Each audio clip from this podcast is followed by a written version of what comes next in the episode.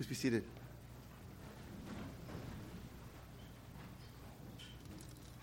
I'm not preaching on the gospel, I'm preaching on Colossians, but I have to just point out when that passage gets read, I'm always kind of amused at the disciples.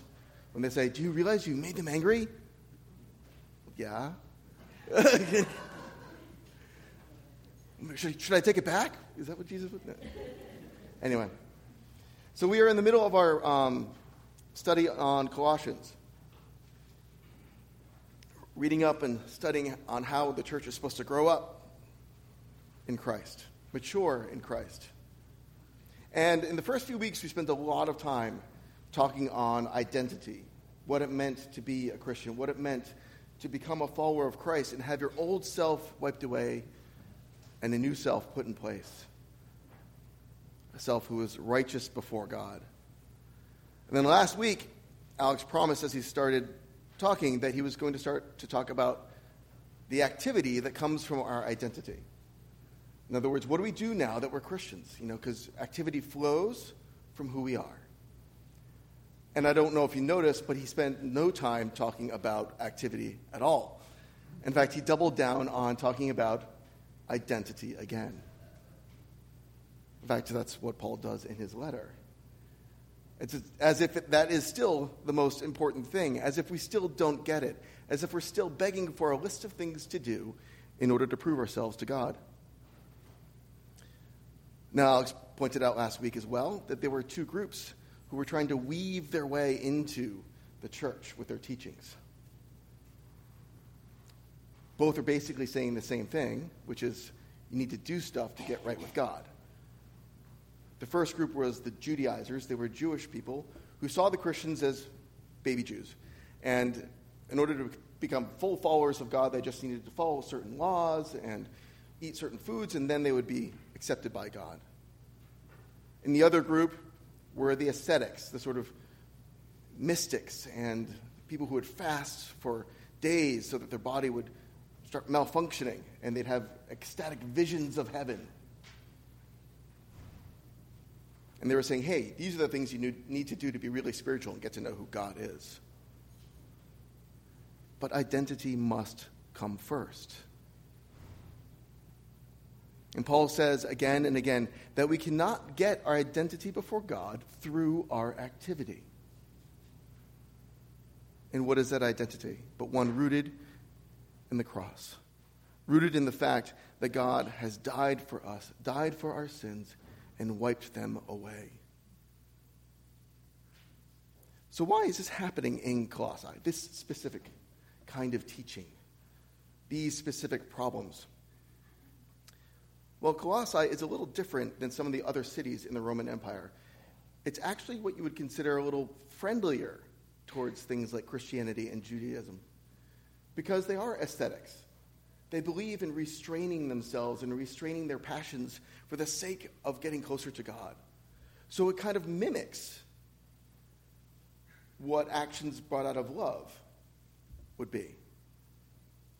They're probably saying many of the same things that are being said inside the church. And so members would be like, hey, this sounds like, this sounds like what we say. What, what, maybe we can learn some more from them. So that's why it kind of weaves its way in. It's familiar, it's a little bit friendlier. They have more language in common with one another. Unlike the rest of the Roman Empire, which goes out and parties and does other awful things, Colossae is a little more restrained. But it actually doesn't mean it's less destructive to the church. So let's get into the passage a little bit as we get going. You'll notice that um, as soon as we get into the passage, it's a therefore passage. So everything that happened before, which we just talked about, where Paul is again doubling down on identity this is who you are. You have been forgiven by God. That Christ has disarmed the rulers and authorities and put them to open shame by triumphing over them. God is our judge. Christ has taken the judgment for us. Therefore, the world's judges have been disarmed. Therefore, ignore everything they're saying. Don't pay attention to these people. Not a word is basically what the next few passages speak. I'm paraphrasing. But it is what he's saying. He says, Let no one pass judgment on you in questions of food and drink, and with regard to festival or new moon or a Sabbath. In other words, the Jewish believers. These are all Jewish kind of traditions. He's saying, Don't let them pass judgment on, on you about those things. You don't need to pay attention to what they're saying in order to be a follower of Christ. He says they, were, they are shadows of things to come. Paul's a Jew. These are things he practiced. They had value. They pointed towards Jesus. But now that we have Jesus, why are we going to go back to the shadows? That makes no sense. That means you're looking for something more than what you have. And what you have is everything. So he says, ignore them. And then let no one disqualify you. Very similar wording insisting on asceticism and worship of angels, meaning the worshiping like an angel. These are the ascetics. Let them not say that you need to be doing more beating up of your body in order to have visions, in order to learn how to live a healthy lifestyle or something like that. It wasn't necessarily that healthy. Some of them were. Ignore them, he says. Remember your identity. These people, these ascetics, they're not holding on to anything. They're kind of drifting in the mystical realms, kind of seeing whatever they're going to see. They're not spiritual kelp, as Alex said last week. I looked for some other vegetable that I could like match his kelp comment with. And I, you know, it's like everything I thought of just didn't work. It's like mushroom, no. Aren't they technically a fruit of some kind? You know, I, I don't know asparagus. Maybe Anne can help me later. We'll find something. I don't know. But they're, they're not rooted in anything. They're not rooted in the head, he says. They don't have Christ as their center. Therefore, when they go into these meditative, ecstatic visions, who knows what they're seeing, what they're learning, what they're attaching themselves to? They're just like, hey, man, you got to go there. You got to be the hippie, man. Just let it happen. I can say that because my wife used to be a hippie. She, she's not going to deny it. So he says, you know, look, ignore these people. They're just going to pass judgment on you. And then he's sort of like almost dismissively as the end of what we're reading today.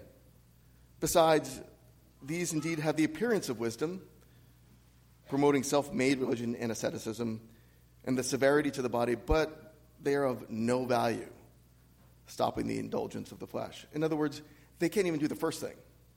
Not only do they not get you closer to God, they don't help you behave any better. So, this whole passage, I think we can sum up if we just go watch the movie Parenthood with Steve Martin and Rick Moranis. Any of you, many of you have seen it. One of you has seen it. Okay. I mean, it's a great movie. And, but one of the characters in it is Rick Moranis, playing a very unlikely character for him, which is the obsessed father of a small child. And he has the child doing everything right. You know, she's in Taekwondo, she's learning several languages, she listens to Mozart only, she can find the square root of 6,000 something or other, and what, you know. He's got everything down on what this child needs to be successful, to be the uber child. And all he does is walk around and tell everyone else what to do. You know, you really shouldn't be feeding your child that. You know, your child can join mine for ballet class, and you know, you know, my child's better than your child because your child puts a bucket on its head, and my child can do math. And your child's still eating crayons. But that's what law does. That's what judgment does. He has heaped on himself so many expectations for what it means to be a father of the perfect child that he is now spreading it to everyone he can. Because that's what we do.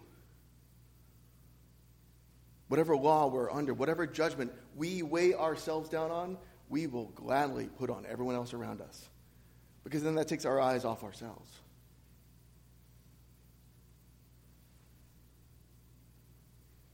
And not only that, just like the passage said, it doesn't actually work.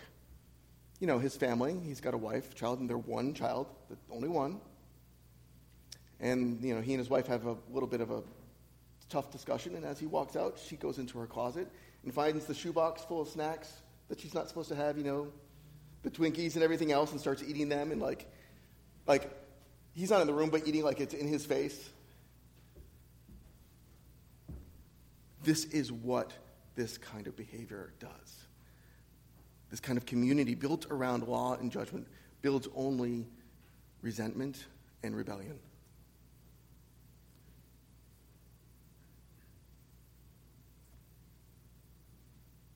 I mean, this is why gossip columns are so popular, right? This is why we like to look at others' flaws. You know, Alex spoke last week about what can happen to a church that succeeds in some activity without the identity in Christ. If a church kind of like pulls itself up, cleans itself up, begins to do a little bit of ministry, begins to gain a few more members, and starts to feel proud about its, itself and its accomplishments rather than in Christ. And that very quickly the church becomes proud and wonders why everyone on the outside isn't more like them on the inside. And the people on the outside start walking in going, I don't like these people because I walk in and they look at me funny. Like I don't belong. Now, what he didn't say is then the next step, when the new people stop showing up, is that since there's no one new to judge walking through the door, we start judging each other in the building. We all start snipping at each other and going, oh, why aren't people showing up? And that's your fault, or it's that group's fault. We did our job, you didn't do your job. without that identity grounded in Christ, but in the success of the church. When the church isn't successful, it falls apart rather than just becoming prayerful.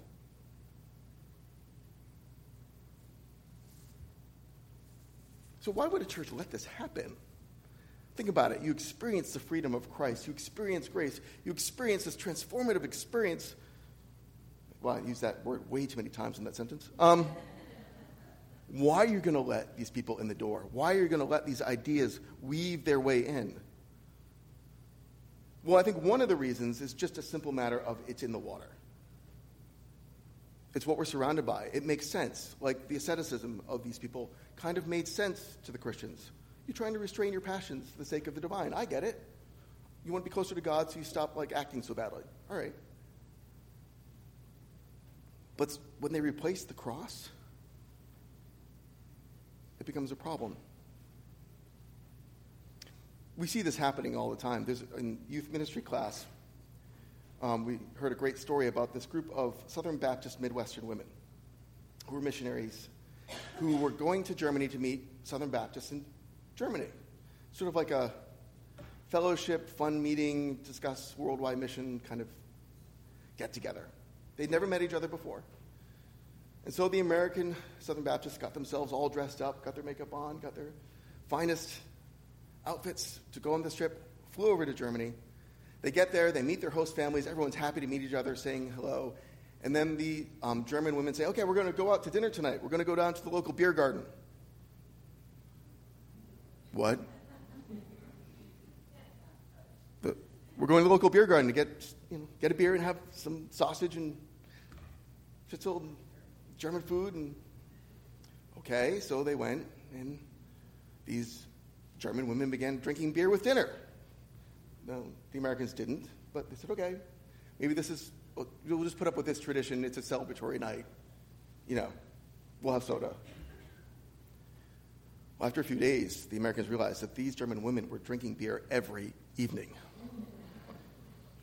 And they had to do something about it. So finally, they approached them and said, We're sorry, we, we, we, we've been trying to be understanding, but we really have to approach you about the fact that you're so sinful. And they're like, What? Well, you're drinking every night. And this is a big problem for us. And the German women kind of look at them and go, Well, we're glad you brought that up because we've got something we want to talk about too. you know all that makeup you wear? And all those fine clothes you have on? we find that kind of adornment wasteful and provocative and think you, you guys really have a problem with being obsessed with your appearance. We've been trying to figure out how to tell you that. They're like, wait, what? Now, the beautiful thing about that story is that they began to laugh at each other and gathered around the cross as their focus. They learned that they had these things that had weaved their way into their religion, into their relationship with God, that were not actually central to their faith. That's not always what happens. They had the cross at the center of their lives, which allowed that conflict to resolve in that way. When things really begin to fall apart, is that when the church forgets that it is fundamentally bound not by her successes, but by her failures, by her brokenness, and by her restoration, not by our holiness, not by our activity, not by our actions. See, we come into church and we have these wonderful things that happen, and then we mess up. We fail. We fall. We embarrass ourselves, and we don't want to be real anymore with the people around us. And so instead of focusing again on repentance and restoration, we begin to do one of two things. One, we begin to look toward the past, towards our past successes that we see. And we rob God the glory of the things that happened when we first came to faith by beginning to repeat those stories and live in those stories. There's an old Hemingway story, um, short story about a, a, soldier who comes back from war, and he has a, a, you know, he's welcomed back, a hero. He goes to the pubs. Everybody wants to hear his stories, and he keeps telling his stories. And the more he tells them, the more he finds the need to tell them, the less people want to listen to them as they fall into obscurity. And finally, he's alone with his story.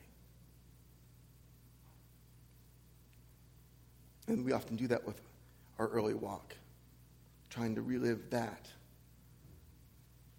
rather than living in the modern repentance that we need. Either that or we're trying to find to make ourselves holier. Say, okay, now I just need to fix myself to get back to where I was. You know, I got brought in by God, loved by God, graced by God, and now it's up to me to fix myself back up again because He fixed me up and now I'm broken again, so I can't ask Him again to fix me. So I'll do some sort of spiritual activity in order to be better. So, like, you know, for me, it was fasting. And I was fasting really successfully 15 years ago, once a week, long term fasts sometimes. And then I had one particular sin that is, was just bugging me, and I decided I was going to force God's hand. I'm like, God, you're going to get rid of this sin. And to make you get rid of this sin, I'm going to fast all of Lent. Right? So that way you'll do it. It's the most loving discipline I ever got from God. Two hours later, it was gone. I hadn't even fasted a day. He said, You are not going to force anything out of me. You cannot force my gifts, I give them.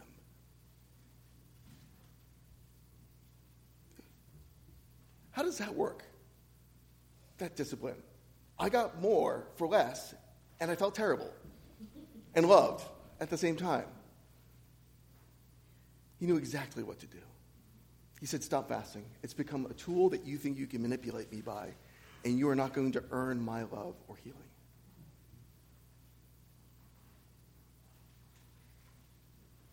We're just trying to cover up something. We're trying to cover up that we still fail and fall inside the church. But not only that, we think that the cross has failed when that happens. We think that something's wrong when that happens with the church. When we go and we slip up and we have a drink again, or we have a fight with our spouse again, or we steal again, or are dishonest at work again, we think something must be wrong. We've forgotten that we are a community bound by failure. What is our identity. It's the cross, right? Paul has said this your identity is that you have been bought by the blood of Christ on the cross. That is who you are. What was the church doing at the cross? At that moment? Anyone? You can say it out loud if you want. All right, it's Sunday morning. Nobody's going to say it out loud. We were running away. We were hiding. We were betraying. We were denying. We were cowering. The church, at the moment of her foundation, the most important thing in history for us, the death of Christ on the cross, we were sinning. And in the midst of that denial of Him, He was forgiving.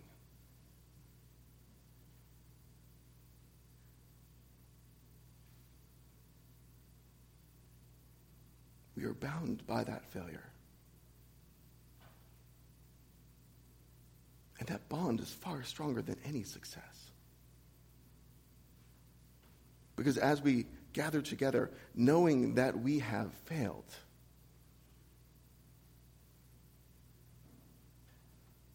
we are not alone. We can confess to one another. We can go to one another when we sin and break and hurt others and hurt ourselves and go, Help me. And our brothers and sisters will go, Yes, I will help you because I've been there. I'm not above you. I'm not better than you. I am with you in this. Because we have a God who will restore us together.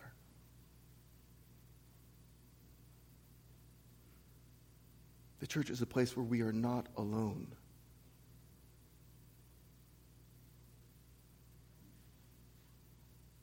Because no one can disqualify us from the love of God.